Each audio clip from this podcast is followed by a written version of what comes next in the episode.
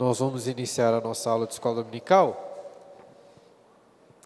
Nós, como os irmãos sabem, há alguns meses começamos a estudar os livros da Bíblia. A princípio a ideia era fazer bem panorâmico, uma ou duas aulas no máximo em cada livro, mas aí a gente vai empolgando e também para ganhar um pouco de tempo dividindo melhor as aulas. E hoje, então, nós vamos finalizar, se Deus quiser, o livro de 1 Samuel, o quinto estudo em 1 Samuel. E eu coloquei um esboço aqui da aula para ajudá-los a acompanhar. Vamos fazer uma oração para a gente começar? Pediu o Gabriel, pode ser, Gabriel? Fazer uma oração pedindo para Deus abençoar essa aula? Senhor Deus, ó Pai, agradecemos pelo dia do Senhor, agradecemos por essa oportunidade que temos, ó Pai, de nos reunir aqui para desfrutarmos dessa escola dominical e lhe pedimos, ó Pai, que o Senhor possa preparar o sol dos nossos corações, abra os nossos ouvidos espirituais para que possamos nos edificar no estudo da Tua Palavra. É isso que lhe pedimos nesse momento, em nome de Jesus. Amém. Muito bem, se vocês puderem abrir, nós vamos começar lendo 1 Samuel capítulo 23, versículo 14. 1 Samuel 23, 14.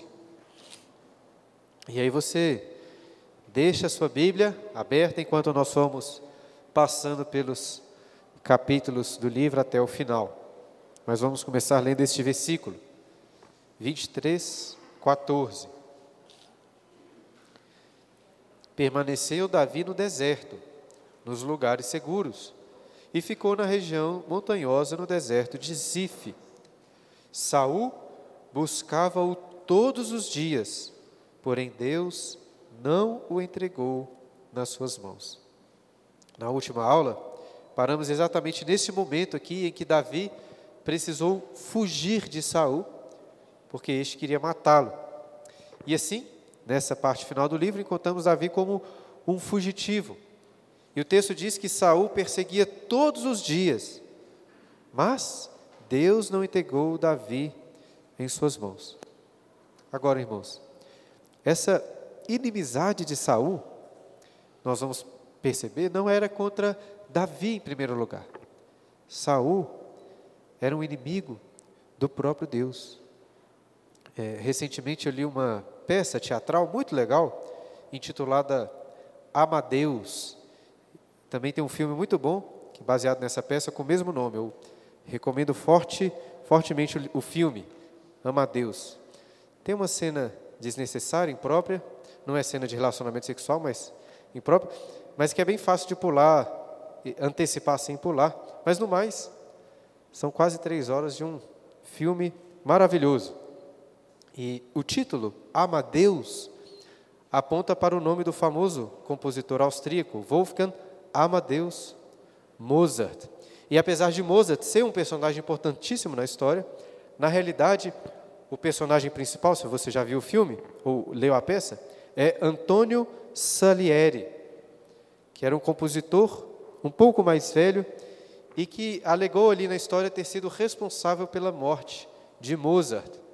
E desde criança, o Salieri era completamente apaixonado pela música, como se a música fosse a própria voz de Deus.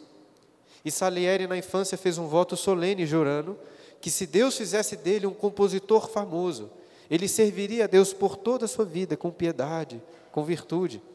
E a princípio parece que o voto foi bem sucedido, porque no dia seguinte do voto, um amigo da família chegou e decidiu pagar para que Salieri fosse estudar música em Viena.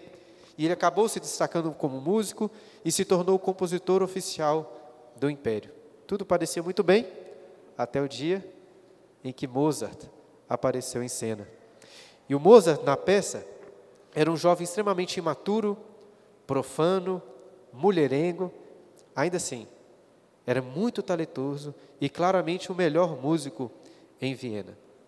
Salieri rapidamente percebe a voz de Deus nas músicas daquele jovem tão promíscuo.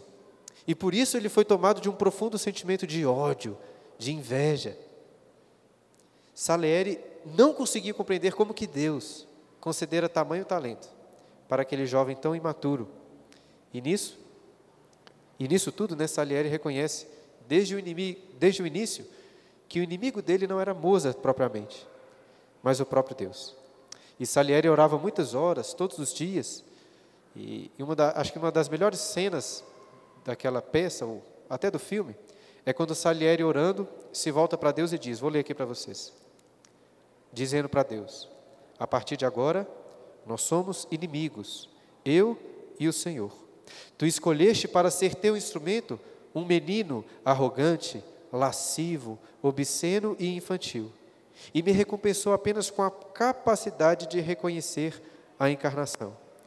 Tu és injusto, desleal e cruel, e por isso irei bloqueá-lo, eu juro, eu irei impedir e prejudicar tua criatura na terra, contudo, o que eu puder fazer. Fica a dica para vocês depois, hein? Amadeus, excelente filme. E eu sei que as circunstâncias são muito diferentes, mas Salieri me lembra muito de Saul perseguindo Davi. E um dos pontos principais que percebemos nessa parte final do livro de 1 Samuel é que o grande inimigo de Saul não é Davi em primeiro lugar. Saul se tornou o inimigo do próprio Deus. Como eu ressaltei na última aula, desde Gênesis, temos visto que a história da redenção está resumida nesse conflito entre a descendência prometida da mulher e a descendência da serpente, de inimigos. Saul, o rei de Israel, passou para o lado dos inimigos de Israel, e em especial para o lado dos inimigos de Deus. E assim nós vamos continuar então o estudo a partir do capítulo 21, onde paramos. Como já disse, a partir desse capítulo, Davi se tornou um fugitivo, e Saul vai persegui-lo até o capítulo 27, quando finalmente vai desistir. E ao fugir, o primeiro lugar por onde Davi passou, aí no capítulo 21, foi Nobe, onde encontrou ali o sacerdote Aimeleque. Acompanhe comigo o capítulo 21, versículo 1. Então veio Davi a Nobe, ao sacerdote Aimeleque. Aimeleque, tremendo, saiu ao encontro de Davi e disse-lhe, por que vem só e ninguém contigo? Respondeu Davi ao sacerdote Aimeleque, o rei deu-me uma ordem e me disse, ninguém saiba porque te envio e de que te incumbo. Quanto aos meus homens, combinei que me encontrassem em tal e tal lugar. Eu até acho que existe uma boa discussão sobre a legitimidade ou não de um cristão mentir para inimigos, em algumas situações, como por exemplo na guerra. Mas ainda que você ache legítimo mentir em algumas circunstâncias, Davi fez errado aqui, ao mentir para o sacerdote Aimeleque, dizendo que Saul havia enviado em uma campanha. E diante dessa mentira, o que acontece é que Aimeleque ajuda Davi, dá a ele os seus homens pães, os pães da proposição, e também dá a Davi a espada de Golias, porque aparentemente Davi fugiu sem tempo de pegar as suas armas. E eu acho que Davi contou essa mentira exatamente para não envolver Aimeleque, o sacerdote, em sua fuga, colocá-lo no desagrado do rei. E Aimeleque, claramente, pelo texto, estava com medo de algo nesse sentido. Mas, de toda forma, Davi fez errado. Eu até acho que o fato dele pegar a espada de Golias pode ser um símbolo que Davi estava usando aqui armas, estratégias dos inimigos. Mas o pior é que Davi nem conseguiu livrar Aimeleque da ira de Saul. Doegue, que era um homem bem próximo de Saul, estava presente ali, e depois veremos que Doegue será o responsável pela morte do sacerdote Aimeleque. E eu estou ressaltando esse erro de Davi, para que vocês percebam logo de início, que não estamos aqui estritamente diante de um conflito entre o justo Davi e o injusto Saul. Porque Davi cometeu vários deslizes, e vai continuar cometendo até o final do livro. Como eu enfatizei muito na última aula, Deus não escolheu Davi porque ele era perfeitamente puro de coração. Deus escolheu Davi porque ele tinha um coração pecador, mas ao mesmo tempo um coração contrito, um coração arrependido. E assim, depois de passar por Nobe, Davi fugiu para a terra dos inimigos de Israel. Ele foi para Gat, para a cidade dos filisteus. É até difícil de saber por que Davi escolheu ir para esse lugar. Parece que ele está assim, desesperado. E chegando lá, com medo dos filisteus, Davi se finge de doido. Ele deixa a saliva correr pela sua barba. Eu acredito até que essa loucura de Davi retrata um pouco quão confuso estava o seu coração neste momento tão difícil. E por causa daquela loucura, o rei de Gat, Aquis, nem quis saber, mandou embora. E então, no capítulo 22, Davi vai morar em uma caverna, a caverna de Adulão. Olha aí, versículo 1 e 2, capítulo 22. Davi retirou-se dali e se refugiou na caverna de Adulão. Quando ouviram isso, seus irmãos e toda a casa de seu pai desceram ali para ter com ele. Ajuntaram-se a ele todos os homens que achavam em aperto, e todo homem endividado, e todos os amargurados de espírito, e ele se fez chefe deles, e eram com ele uns 400 homens. Apesar de curto, esse é um relato muito importante, porque mostra que Davi não seguiu sozinho em sua fuga, mas um número grande de pessoas se ajuntaram a ele. Além da sua família, que também devia estar fugindo, o mais impressionante é que Davi se tornou chefe daqueles que estavam em aperto, endividados, amargurados. Até fico pensando como que Davi, o ungido, que é a mesma palavra para Messias, né, o Messias de Deus, se assemelha nesse momento a outro ungido, o perfeito Messias, Jesus, que andava, que comia com pecadores, com publicanos, com prostitutas, com pessoas assim. Bom, após um tempo ali na caverna de Adulão, o versículo 3 diz que Davi foi para Moabe e habitou ali com segurança naquele local. Mas não era da vontade de Deus que Davi permanecesse naquele local seguro. Olha o versículo 5. Porém, o profeta Gad disse a Davi: não fiques neste lugar seguro, vai e entra na terra de Judá. Então Davi saiu e foi para o bosque de Hered. Ou seja, o Senhor queria que Davi voltasse para Judá. Era necessário que Davi aprendesse que a sua segurança não estava em um lugar, estava no Senhor. Ele poderia ficar ali bem pertinho de Saul, por quê? Porque Deus iria protegê-lo. Além disso, Deus tinha alguns propósitos para Davi em Judá, como veremos ainda nos próximos capítulos. Por isso que ele voltou. E assim, quando Saul ouviu dizer que Davi tinha voltado, decide novamente persegui-lo. E aí, nesse instante, Doegue, do capítulo anterior, aparece em cena novamente para denunciar para Saul que viu Davi ali em Nobe e que o sacerdote Aimeleque havia o auxiliado em sua fuga. Dessa forma, então, acreditando que Aimeleque havia conspirado contra o rei, Saul decide matar todos os sacerdotes. Olha o capítulo 22, versículo 16, que cena horrível. 22:16. Respondeu o rei: Aimeleque, morrerás tu e toda a casa de teu pai. Disse o rei aos da guarda que estavam com ele: volvei e matai os sacerdotes do Senhor, porque também estão nas mãos dadas com Davi, e porque souberam que fugiu, e não o fizeram saber. Porém, os servos do rei não quiseram estender as mãos contra os sacerdotes do Senhor. Saul estava tão cego pelo pecado que nem mesmo os servos quiseram obedecê-lo e mataram os sacerdotes ali, os sacerdotes do Senhor. Contudo, reis tiranos sempre encontram homens perversos para sujar as mãos em seus lugares. Pode pensar em Hitler, né, que contava com Himmler, com Heydrich, que, aqueles que foram os personagens principais do Holocausto, por exemplo, e Saul tinha Doeg. Olha o versículo 18. Então disse o rei a Doeg: volte-te e arremete contra os sacerdotes. Então se virou Doeg, o Edomita, e arremeteu contra os sacerdotes, e matou naquele dia 85 que vestiam a estola sacerdotal de linho. Também a Nobe, cidade destes sacerdotes, passou a fio de espada, homens e mulheres, e meninos, e crianças de peito, e bois, e jumentos, e ovelhas. Doeg matou não só Aimeleque, mas passou a fio de espada 85 sacerdotes do Senhor, junto com suas mulheres, junto com seus filhos, até aquelas criancinhas de colo. Que coisa terrível! Saul, muito pior até do que Salieri, que falei no início daquela peça, se levantava diretamente contra Deus. Saul, o rei que havia sido ungido como rei em Israel, se torna aqui um anticristo, ou eu até poderia dizer, Saul se torna um anti-ungido, visto que o termo ungido significa Cristo, ou Cristo significa ungido, são palavras para se referir à mesma coisa. Um anti-ungido, um anticristo. Agora, apesar desse terrível massacre, o ponto é que o tiro de Saul aqui sai um pouco pela culatra, porque ele, sem querer, acabou auxiliando Davi. Como? Um dos sacerdotes fugiu e foi até Davi, e levou para Davi a estola sacerdotal. E, através, então, desse sacerdote da estola sacerdotal, Davi pôde, por diversas vezes, consultar ao Senhor e continuar fugindo de Saul.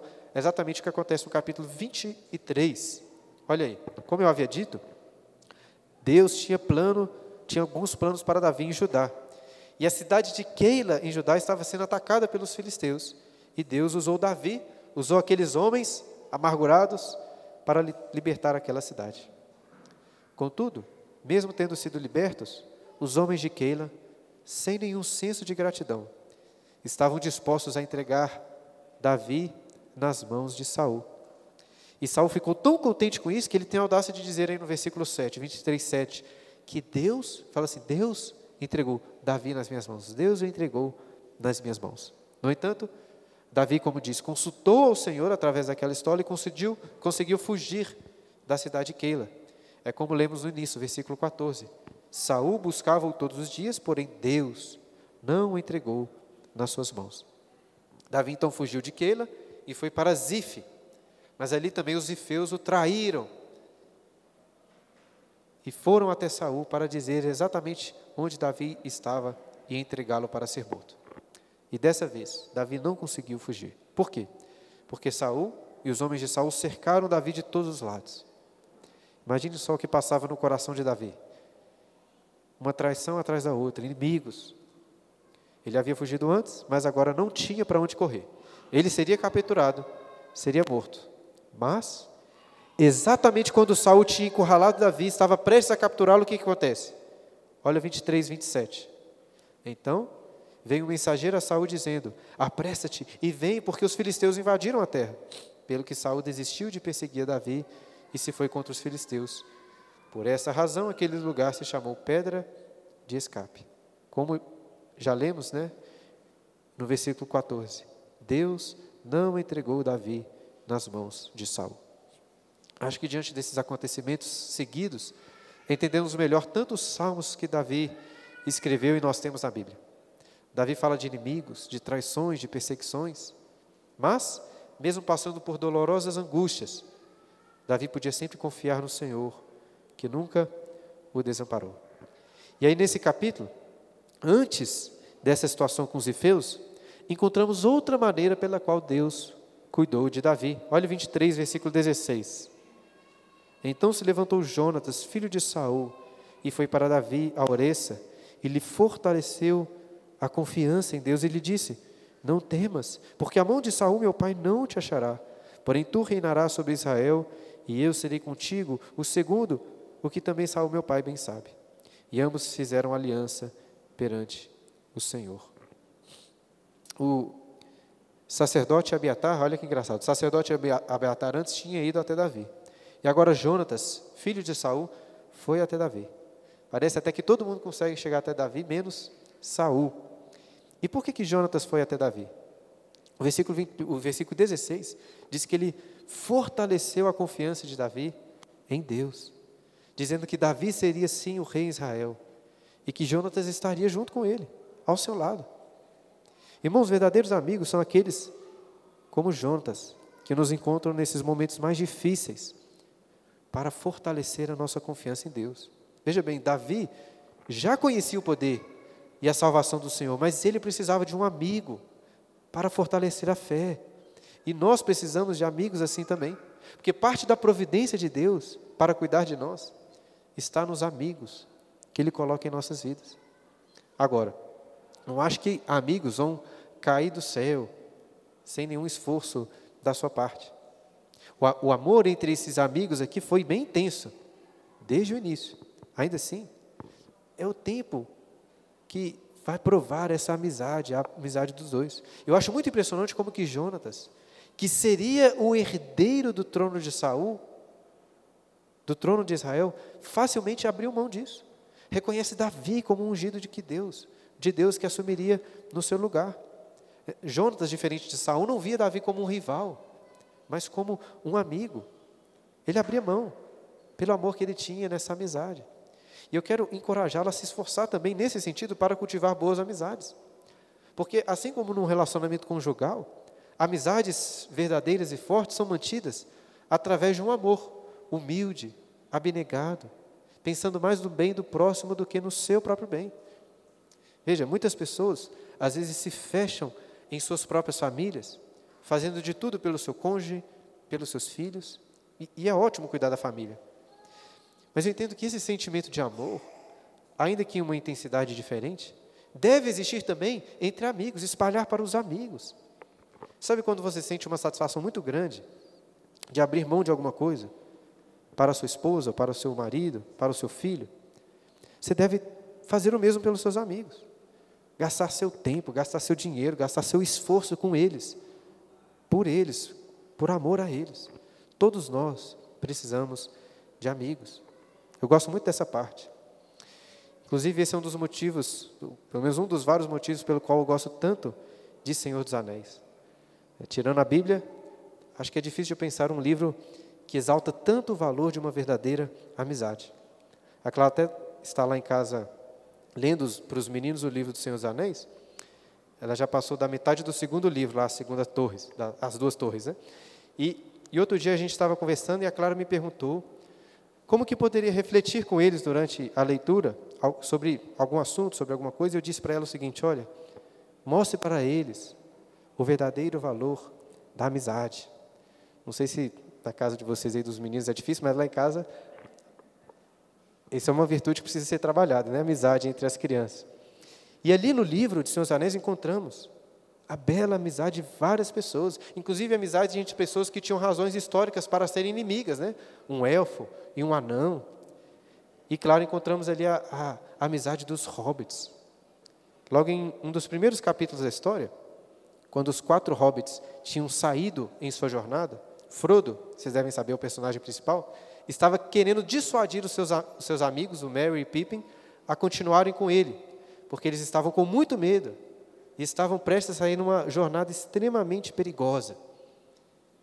Frodo tentou dissuadi-los, mas Merry respondeu, deixa eu ler aqui, né? Eu nem costumo muito citar Senhor dos Anéis, a gente abre essa exceção aqui. Merry respondeu para Frodo: pode confiar em nós para ficarmos junto com você nos bons e maus momentos, até o mais amargo fim.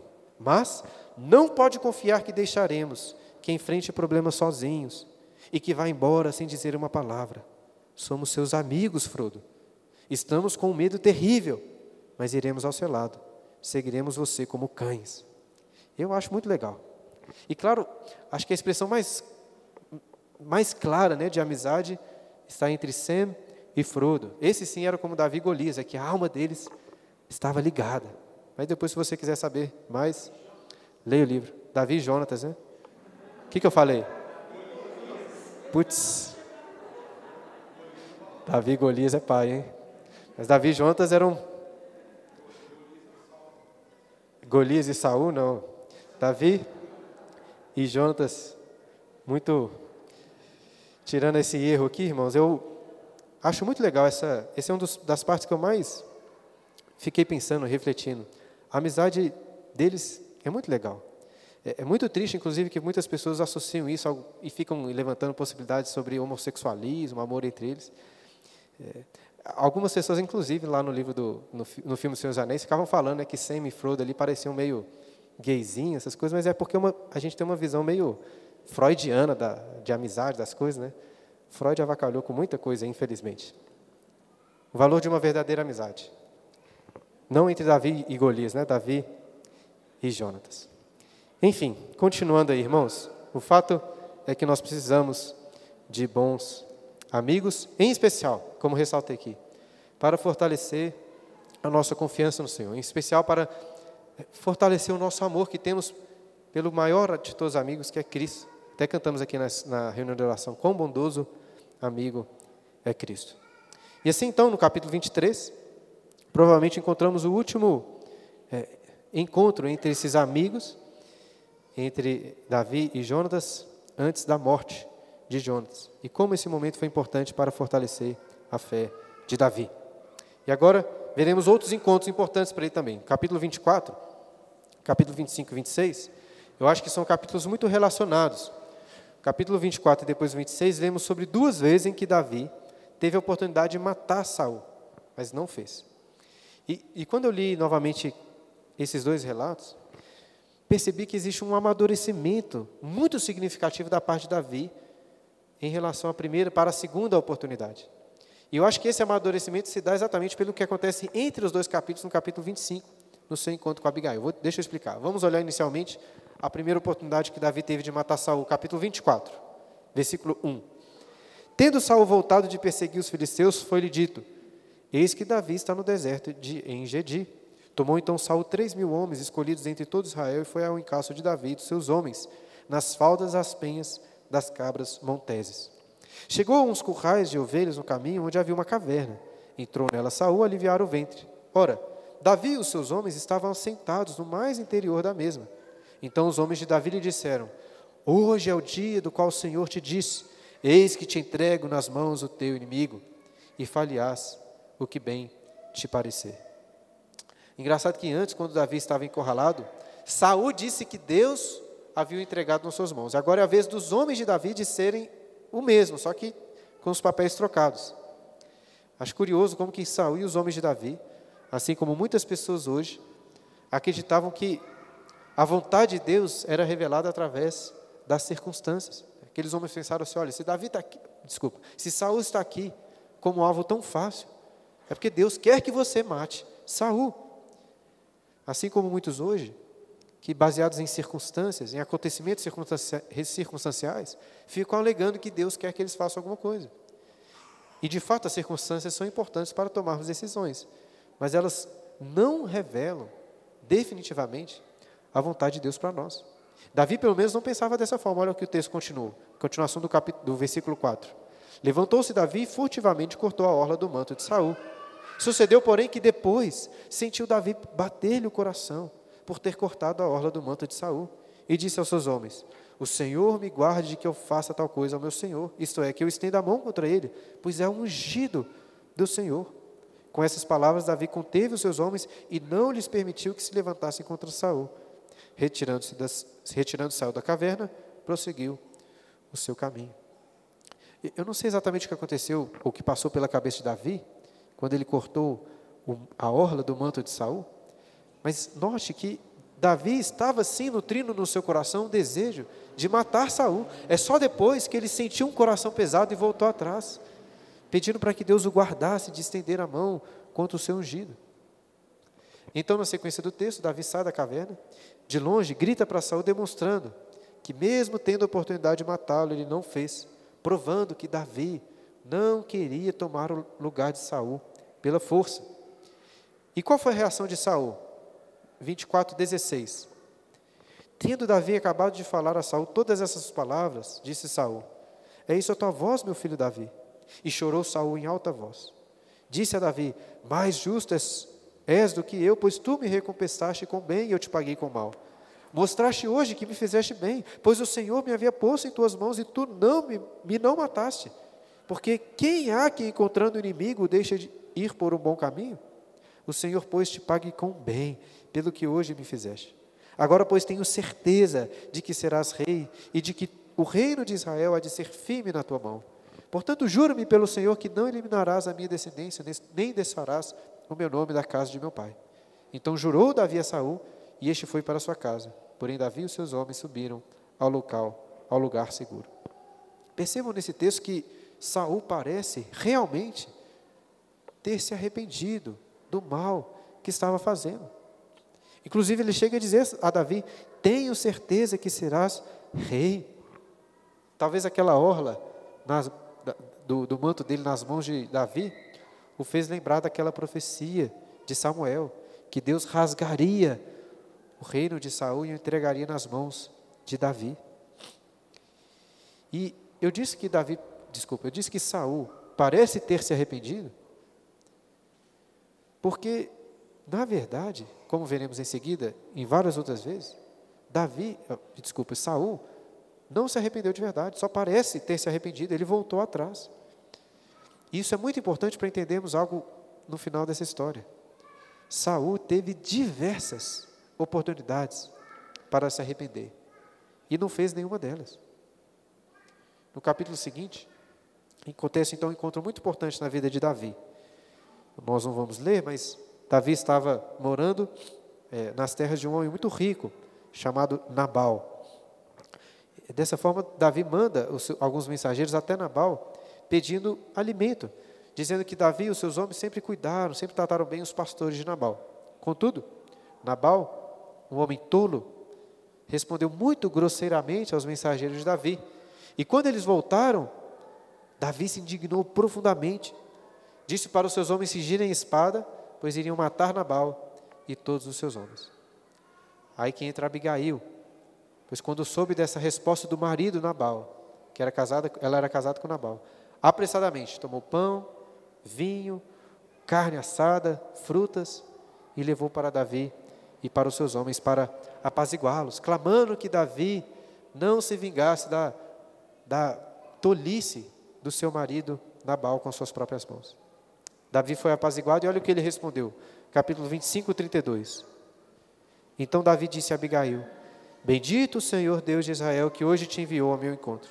Bendita seja a tua prudência e bendita seja tu mesma que hoje me tolheste de derramar sangue e de que por minha própria mão me vingasse. Porque tão certo como vive o Senhor Deus de Israel que me pediu de que te fizesse mal.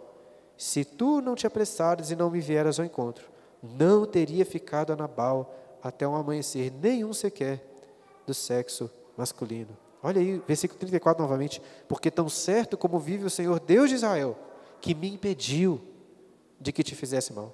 Foi Deus quem impediu que Davi fizesse vingança com suas próprias mãos. Foi Deus quem impediu que Davi se tornasse um homem como Saul. Veja que Davi também era falho. Se não fosse pela graça de Deus, Davi também estaria perdido. Era necessário que Davi reconhecesse ou colocasse os seus inimigos nas mãos do Senhor. E a impressão que eu tenho é que ele entendeu isso muito melhor agora no capítulo 26. Porque, mais uma vez, no capítulo 26, Davi teve a oportunidade de matar Saul. Dessa vez ele foi com Abissai até o acampamento de Esaú quando eles dormiam. Olha o que aconteceu. Capítulo 26, versículo 7. Vieram, pois, Davi e Abissai de noite ao povo, e eis que Saul estava deitado, dormindo no acampamento, e a sua lança fincada na terra à sua cabeceira. Abner e o povo estavam deitados ao redor dele. Então disse Abissai a Davi, Deus te entregou hoje nas mãos do teu inimigo. Deixa-me, pois, agora encravá-lo com a lança ao chão, de um só golpe. Não será preciso o segundo. Esse Abissai é um dos filhos de Zeruia, né? Esses filhos de Zeruia, tudo sangue no olho.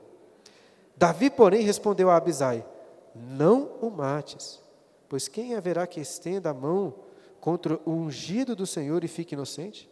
Acrescentou Davi, tão certo como vive o Senhor, este o ferirá, ou o seu dia chegará em que morra, ou que descendo a batalha seja morto.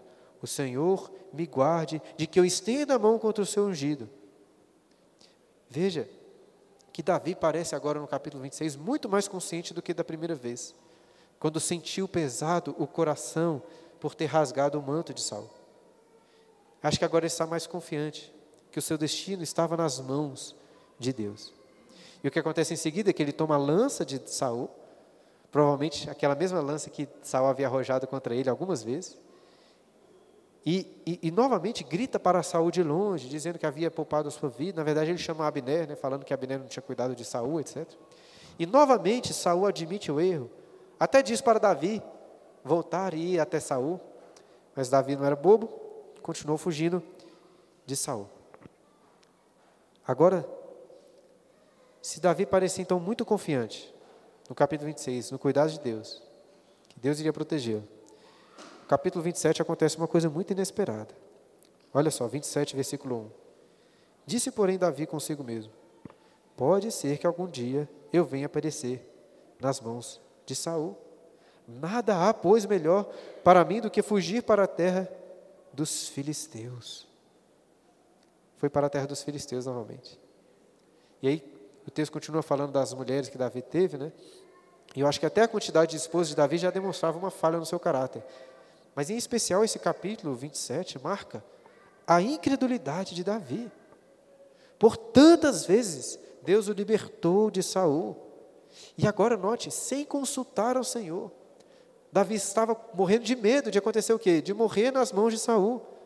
E assim ele decide ir para a terra dos filisteus, para a terra dos seus inimigos. E de fato aconteceu de Saul deixar de persegui-lo. Mas isso não significa que Davi fez certo. Eu pelo menos acho que não. Da primeira vez, Davi fingiu de louco, né, diante de Aquis, que o mandou embora.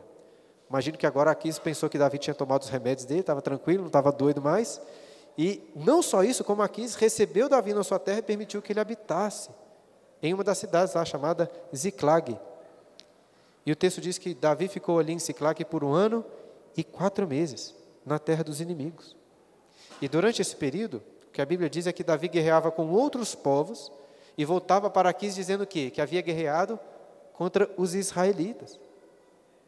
De tal forma que o rei Aquis ficou erroneamente, né? Erroneamente, por causa da mentira de Davi, convencido que Davi tinha se voltado contra o próprio povo, contra os israelitas. E Davi fazendo tudo assim, um senso de vingança, de violência muito grande, pelo menos essa é a minha impressão, ainda que fosse contra inimigos de Deus, ele matava todo mundo, acabava com qualquer vestígio do que tinha acontecido. E a minha impressão é que esse esquema todo de Davi acabou se voltando contra ele, de duas formas. A primeira, porque como vemos no capítulo 29, por muito pouco, Davi não teve que, de fato, lutar contra os israelitas. Por muito pouco. Mas, em segundo lugar, vemos lá no capítulo 30, que em uma dessas investidas de Davi, o que aconteceu? Os amalequitas foram até Ziclag, enquanto Davi estava fora, e tomaram todas as mulheres, todos os filhos como escravos, levaram embora. Imagine só. Vocês devem imaginar o que esses povos antigos faziam com as mulheres, com as crianças escravas. Às vezes era melhor até morrer. E quando Davi chegou em Ziclag e viu o que tinha acontecido, aqueles homens de Davi, aqueles homens brutos, guerreiros, fortes, choraram como crianças. Capítulo 30, versículo 4 diz que eles choraram até não terem mais forças para chorar. Talvez você saiba o que é isso, né? Chorar até não conseguir mais. E os homens de Davi estavam tão angustiados que queriam apedrejar Davi. E é neste momento, então, que Davi se volta ao Senhor para consultar a Deus, para fazer o que ele devia já ter feito desde antes. E então, pela graça de Deus, eles conseguem alcançar os amalequitas e salvar todas as mulheres, todas as crianças e todo o despojo que havia sido roubado. Mais uma vez eu quero ressaltar, se não fosse pela graça de Deus, Davi teria se tornado como Saul, um rei reprovado pelo Senhor. E antes aqui de falar sobre a queda final de Saul, permita-me fazer algumas reflexões sobre esse período de perseguição na vida de Davi. Em primeiro lugar, esse período de perseguição me fez lembrar de uma frase da abertura de um dos livros do Charles Dickens, uma frase famosa que é assim: aquele foi o melhor dos tempos, foi o pior dos tempos. É assim que começa a obra Um Conto de Duas Cidades. Aquele foi o melhor dos tempos, foi o pior dos tempos. E eu acho que Davi poderia dizer o mesmo sobre a sua vida. Porque, por um lado, foi o pior dos tempos. Davi estava sofrendo muito com as constantes traições, perseguições. Foram dias muito difíceis. Mas, ao mesmo tempo, foi o melhor dos tempos. Porque, nesse período, apesar dos seus erros, Davi foi preparado para se tornar o rei em Israel. Ele aprendeu a lutar, ele aprendeu a lidar com perigo, ele aprendeu a liderar. Ele aprendeu a importância dos laços de amizade, das alianças. E, principalmente, ele aprendeu a confiar no poder, no cuidado do Senhor, na direção de Deus. Acho que uma evidência marcante da importância desse período na vida de Davi são os diversos salmos que ele escreveu, que ele compôs. Veja, aqui em 1 Samuel nós encontramos aqui o relato histórico dos eventos de Davi. Mas no livro dos Salmos nós encontramos o coração de Davi. E se Deus quiser, quando chegarmos lá no livro dos Salmos, vamos separar uma parte da aula só para ver esses salmos que Davi escreve no período de perseguição. E tudo isso, irmãos, eu acho que se aplica de uma forma especial a nós, que somos a igreja de Cristo. Veja, Davi, durante esse tempo de perseguição, já era o ungido do Senhor. Mesmo antes de se tornar rei, ele estava aqui passando como ungido do Senhor por todas as perseguições e sofrimentos. Eu acho que da mesma forma hoje, nós como igreja, já fomos sim, ungidos pelo Espírito Santo, mas passamos por constantes sofrimentos, perseguições. E assim como Davi que confiou que no final Deus iria dar a ele vitória. Nós também devemos confiar na vitória final de Cristo. Uma das promessas mais importantes, eu acho, para a igreja é aquela que Jesus disse, que as portas do inferno não prevalecerão contra a igreja. Nós temos certeza da vitória.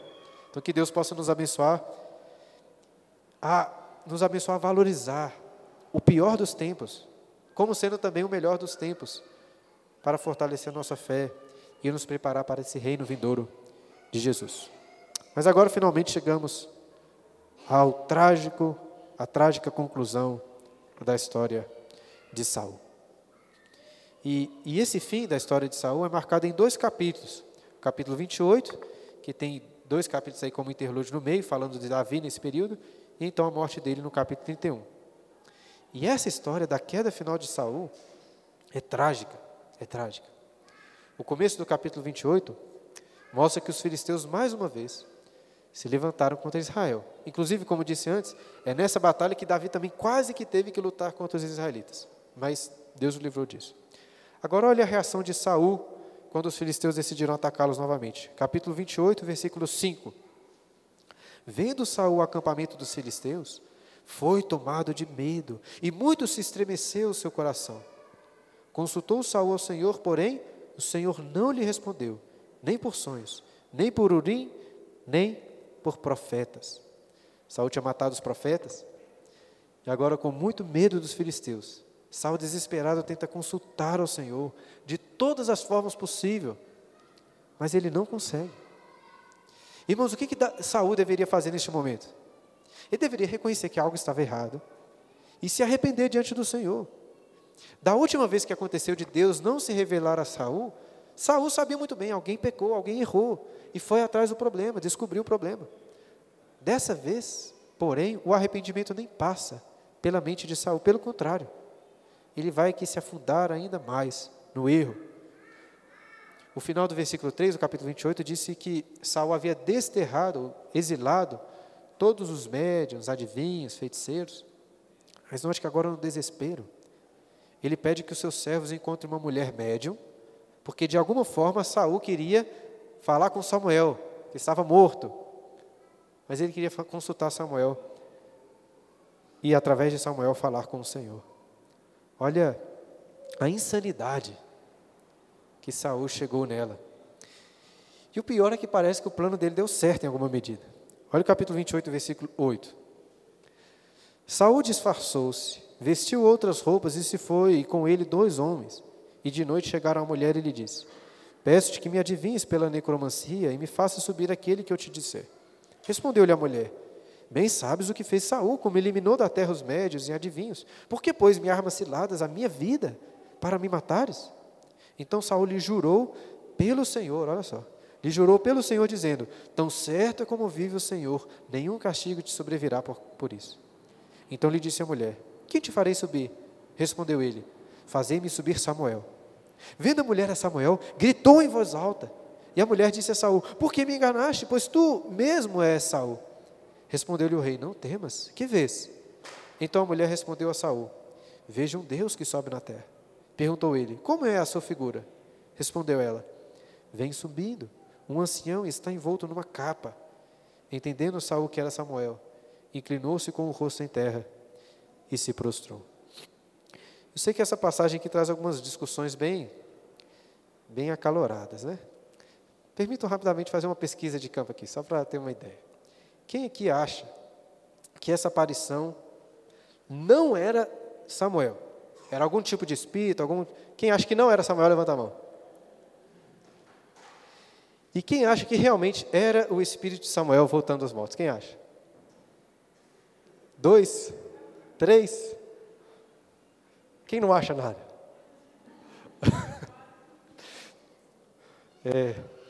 Enfim, eu sei que é um assunto difícil, né? Mas, sendo um pouco polêmico, a impressão que eu tenho é que realmente era o espírito de Samuel. Por quê? Porque tanto os personagens da história como o próprio escritor do livro assumem que era Samuel. Isso é um fato do livro, né? Eu sei que existem interpretações diferentes, mas a história como é contada, todo mundo está assumindo que Samuel estava ali. Depois a gente pode conversar se é a melhor interpretação ou não, porque eu sei que existem argumentos do outro lado também e abre precedente para uma complicação muito grande, né? Mas, de toda forma, veja, pelo menos no sentido literário, que o autor do livro está querendo dar a entender, pelo menos Saul e o pessoal lá achavam que era Samuel. E o mais importante de tudo é o que Samuel disse para Saul. Olha o versículo 15, 28, 15. Samuel disse a Saul. Esse aqui é, inclusive, um dos motivos que eu acho forte que é Samuel, porque o autor, inspirado por Deus, chama o espírito de Samuel. Então, essa... Veja bem, não estou fechando... batendo martelo aqui não, tá? Até porque eu estou indo contra a maioria. Mas, pelo menos para você pensar, tem um presbítero comigo ali, pelo menos. Não estou sozinho, não. É o Éder, viu, Humberto? Você está querendo saber, é o Éder que acha que... É. Olha o 28, versículo 15. Samuel disse a Saul, por que me inquietaste fazendo-me subir? Então disse Saul, muito angustiado estou, porque os filisteus guerreiam contra mim. E Deus se desviou de mim e já não me responde. Nem pelo ministério de profetas, nem por sonhos. Por isso te chamei para que me reveles o que devo fazer. Então disse Samuel, por que, pois, a mim me perguntas, visto que o Senhor te desamparou e se fez teu inimigo? Vocês se lembram que lá no início, falando daquele filme Amadeus, eu falei que Salieri, ao perseguir Mozart, reconheceu que o seu verdadeiro inimigo não era Mozart, mas o próprio Deus. Pelo menos Salieri percebeu isso desde o início. Saul, parece que só agora, no final, conseguiu compreender que o seu inimigo nunca foi Davi, em primeiro lugar. O seu inimigo era Deus. Imagine como deve ter sido duro para ele ouvir essa palavra. O Senhor te desamparou e se fez teu inimigo. E na sequência do texto aí, Samuel confirma que Israel perderia aquela batalha, aquela guerra, contra os filisteus. Olha o versículo 19. O Senhor também entregará Israel contigo nas mãos dos filisteus. E amanhã, tu e teus filhos estareis comigo. Imagina como pesadelo terrível deve ser isso, né? Ouvir um espírito dizendo para você assim, amanhã você vai estar aqui comigo, você junto com seus filhos. É claro que Samuel estava se referindo à morte aqui, né? Não precisamos entrar também na discussão sobre esse estágio intermediário após a morte. Mas o que acontece é que no capítulo 31, como disse, essa profecia se cumpre como foi dito. Saul e os seus filhos morreram naquela batalha que Israel perdeu para os filisteus. E a morte de Saul ainda é mais trágica, porque quando ele viu de longe os filisteus, com medo, preferiu tirar sua própria vida do que morrer na mão daqueles homens. E antes de concluir, olha o final aí do relato 28, do capítulo 28. Quando Saul ainda estava com a médium. Quero destacar esse ponto. 28, versículo 20. De súbito caiu Saul estendido por terra e foi tomado de grande medo por causa das palavras de Samuel. E faltavam-lhe as forças, porque não comera pão todo aquele dia e toda aquela noite. Aproximou-se de Saul a mulher e, vendo o assaz perturbado, disse-lhe, eis que a tua serva deu ouvidos à tua voz. E, arriscando a minha vida, atendi às palavras que me falaste. Agora, pois, ouve também tu as palavras de tua serva, e permite que eu ponha um bocado de pão diante de ti. Come, para que tenha forças e te ponha a caminho. Porém ele o recusou e disse, não comerei. Mas os seus servos e a mulher o constrangeram e atendeu. Levantando-se do chão, se assentou no leito. Tinha a mulher em casa um bezerro cevado. Apressou-se, matou-o, e tomando farinha, a amassou e a cozeu em bolos asmos. E os trouxe diante de Saúl e de seus servos, e comeram. Veja, por que o narrador faz tanta questão, depois de um relato tão bizarro, faz agora tanta questão de entrar nos detalhes da refeição que Saul fez naquele local? Por quê? Para mim é claro que o autor do livro quer fazer um contraste com o início da história de Saul. Aí está aquela teologia da comida que eu já disse para vocês, né? Vocês se lembram da primeira vez que Saul encontrou com Samuel?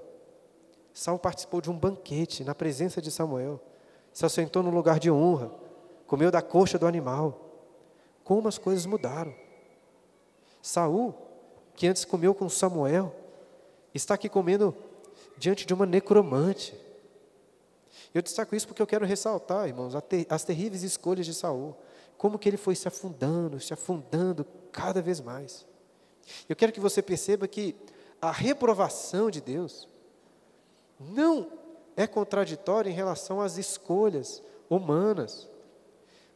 Deus rejeitou Saul desde o início? Deus já havia o rejeitado? Sim. Contudo, por diversas vezes, Deus deu a Saul a oportunidade de se arrepender, mas em nenhum momento ele se arrependeu. E é por isso que ele teve um fim tão trágico, pela falta de arrependimento. E eu acho que essa história de Saul serve como um alerta muito importante para tanto o povo de Israel como para nós hoje. Em primeiro lugar, eu acho que serve para entendermos quem é o nosso verdadeiro inimigo, porque nossos principais inimigos não são outros homens, não são demônios. Nosso maior inimigo nem é nós, nem sou eu mesmo, né? Não somos nós mesmos. O grande inimigo dos pecadores é o próprio Deus. Todos nós precisamos de compreender que, por natureza, assim como Salieri, né, e Saul agora, somos inimigos de Deus. Você e Deus são inimigos por causa do seu pecado. Sabe que aquela palavra que Samuel disse para Saul se aplica a você também, a todos nós. O Senhor te desamparou e se fez teu inimigo. Por natureza somos assim. Mas graças a Deus que enviou o seu próprio filho para acabar com essa inimizade. Se o rei Davi, em uma caverna, se associou com os inimigos do rei Saul, aqueles que estavam em apertos, endividados e amargurados. Bom pensar que Jesus também, em uma caverna, se associou com os inimigos do próprio Deus, se associou conosco, que merecia, todos nós que merecíamos a morte, mas em Cristo encontramos vida. A Bíblia ensina claramente que por natureza somos todos como Saul, inimigos de Deus, porém mediante a fé e arrependimento, verdadeiro arrependimento, em Jesus, encontramos paz com Deus. É como Paulo diz naquele texto de Romanos, bem famoso, Romanos capítulo 5, versículo 1. Justificados, pois, mediante a fé, temos paz com Deus por meio de nosso Senhor, ou por meio de nosso Salvador Jesus Cristo. E é isto, graças a Deus por Jesus, que se Deus quiser vai me dar força aqui para responder esses questionamentos aí dos médiums. Irmãos, alguma dúvida, alguma pergunta que não seja sobre... Estou brincando, pode perguntar aí do médium, mas muita coisa já disse. Pergunta, Fernando? Não, apenas um comentário, um breve comentário. Com relação a essa questão da mediunidade aí, né, no caso de mediunidade, né, eu não vejo na Bíblia nenhuma outra referência que talvez nos motiva a acreditar que aquele cidadão, aquela aparição seria realmente de Samuel, né?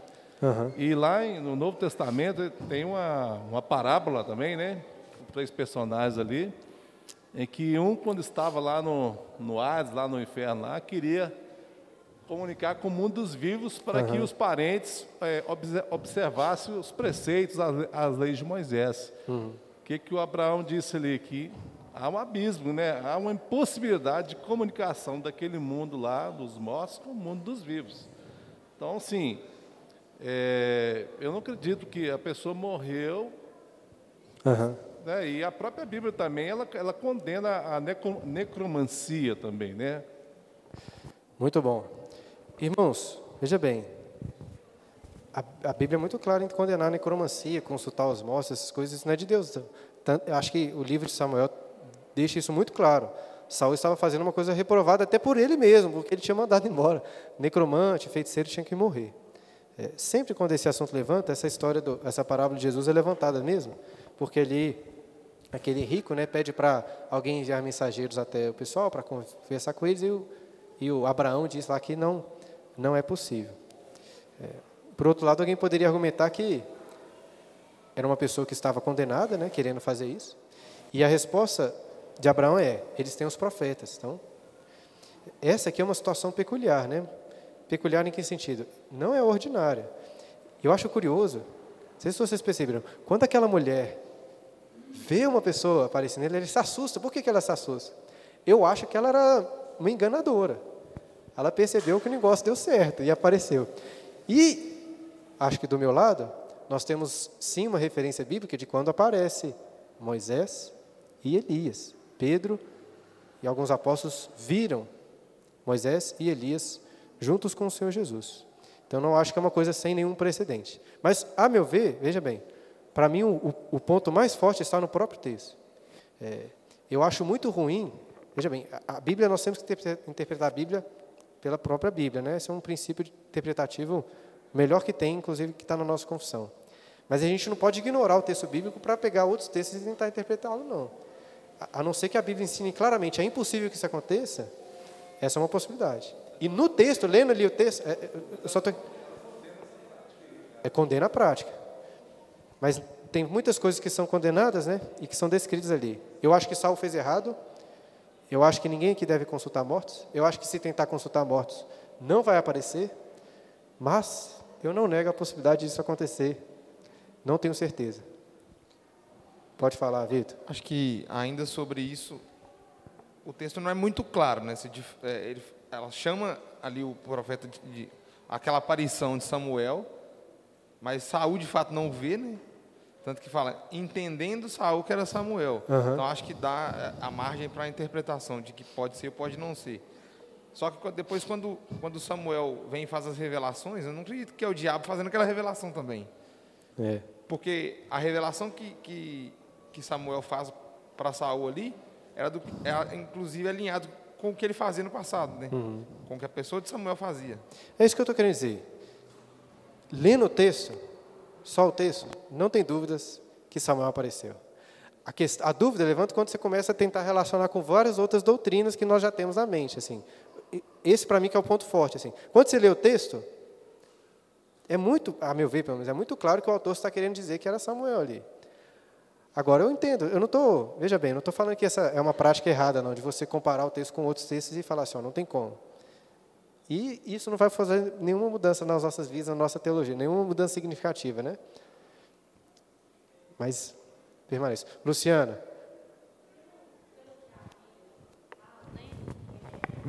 Você me diria que Saul, por exemplo, nunca teve o coração verdadeiramente convertido ao Senhor, ou ele se desviou e não sabe se ele se voltou novamente, foi salvo ou não? Eu acho que Saul, acho que eu até disse isso em alguma última aula, Saul é um exemplo perfeito daquilo que o autor aos Hebreus fala, de alguém que provou do Espírito e abandonou, e apostatou da fé, e não tem arrependimento. O autor dos Hebreus fala sobre isso, né, de pessoas que provaram do Espírito. E lembre-se que Saul profetizou. O Espírito desceu sobre ele ali, fazendo com que ele profetizasse, etc. É claro que não foi um Espírito, aí que entra na sua pergunta, né? Nunca foi um Espírito verdadeiramente regenerador. E o Espírito de Deus atua de formas distintas nas pessoas, né? Mas o coração de Saul nunca foi um coração regenerado. E qual que é a evidência disso? Ele nunca se arrependeu. Nunca se arrependeu. Até o último momento, Deus dando oportunidade para ele se arrepender, se voltar. Ele nunca fez isso. Por quê? Porque o coração dele nunca foi regenerado. E esse que é o ponto que eu queria destacar rapidamente, né? Deus reprovou, Saul reprovou. Mas, ao mesmo tempo, Saul não quis se arrepender. São duas coisas que acontecem em paralelo e que eu acho que não são contraditórias. Então, possivelmente, com certeza, com base nisso, ele foi para o inferno. Foi para o inferno, foi condenado. E Samuel foi para o inferno também? Ou quem, Samuel não. Quem está no inferno vem com essa é uma pergunta boa. Também? Porque Samuel fala assim, ó, você vai para o mesmo lugar que eu, né? Mas veja bem, quando Samuel fala do mesmo lugar, eu não acho que ele está se referindo, até passei rapidamente por isso, se referindo ao inferno, exatamente o estado intermediário, onde a pessoa está. Ele está falando dos mortos, do lugar dos mortos. Você vai vir para o lugar dos mortos. Igual, você lembra quando Davi perde o filho dele? Entendi. Ele estava jejuando, pedindo para o filho não morrer. Quando o filho morre, o que acontece? Davi para de jejuar e vai comer. E aí o pessoal acha estranho e pergunta, por que você fez isso? Fala assim, olha, meu filho não tem como voltar a mim, eu que vou a ele. Eu não acho que Davi está falando do céu, do paraíso. Eu acho que Davi está falando dos mortos. Acho que a expressão de Samuel ali é mais nesse sentido, ó, amanhã você vai vir para o lado de cá da vida, entendeu? Da morte, no caso. Não necessariamente essa distinção. Apesar de que existe essa distinção, né? Se usar agora a palavra de Jesus, existe uma distinção ali entre aqueles que morrem em Cristo e aqueles que morrem fora de Cristo. Pensando na parábola lá do rico e do Lázaro, né? Existe uma distinção. Fala, Rafael. Bruno, você colocou aí Saul, inimigo de Deus, e você citou o Salieri, Antônio Salieri. Foi um compositor que também percebeu desde o início que o inimigo dele era Deus. E no texto aqui tem Samuel falando com Saul que Saul era inimigo de Deus, mas tem alguma parte no texto que Saul percebe que Deus era inimigo dele, que ele cita assim também, tá, que Deus se tornou inimigo? Não tem. Porque Samuel foi uma inferência falou, da minha parte, né? É, que agora alguém diz para ele assim claramente. É, mas talvez ele continuou enganado, achando que Deus estava com também, ele. Né? Pode ser. Eu assumi aqui que Saul reconheceu, mas o texto não diz isso mesmo, não. Tá bom. É. Verdade. Mas é porque até então ele ficava falando o nome de Deus, né? Mas o fato é que ele era um inimigo de Deus. É. Mais alguém? Um minuto? Para terminar? Pergunta rápida? Não orem aos mortos, não façam isso, não busquem negromantes. Se vocês entenderam que era para fazer isso, escutem a aula novamente, né? E se você acha que não era Samuel, tudo bem também, mas não me apedreje, nem a mim, nem o presbítero Éder. Tamo junto nessa aí. Vamos fazer uma oração para a gente encerrar a aula? Deus Santo, Pai querido, graças te damos por Jesus, mediante o qual, ó Deus, temos paz com o Senhor. Te agradecemos, ó Deus, porque nascemos em pecado e por natureza somos inimigos teus, ó Deus. Nós desejamos o mal, nós desejamos ir contra o Senhor, contra a tua vontade, fazer tudo aquilo que lhe desagrada, aquilo que desonra o teu nome. Por natureza somos assim, ó Pai, filhos da ira, inimigos. Mas te agradecemos porque Jesus, que se identificou conosco, que foi amaldiçoado em nosso lugar, que sofreu naquela cruz o castigo pela nossa inimizade, que foi desamparado pelo Senhor para que nós pudéssemos ser amparados por Ti, recebidos como Teus filhos, em plenitude de paz, de comunhão, através de Jesus que venceu a morte, venceu a inimizade e nos traz a salvação e a justificação. Pedimos, ó Deus, que essa fé em Cristo possa ser renovada em nossos corações durante esse dia, durante todo esse deleitoso domingo do Senhor. É o que clamamos, em nome de Jesus. Amém.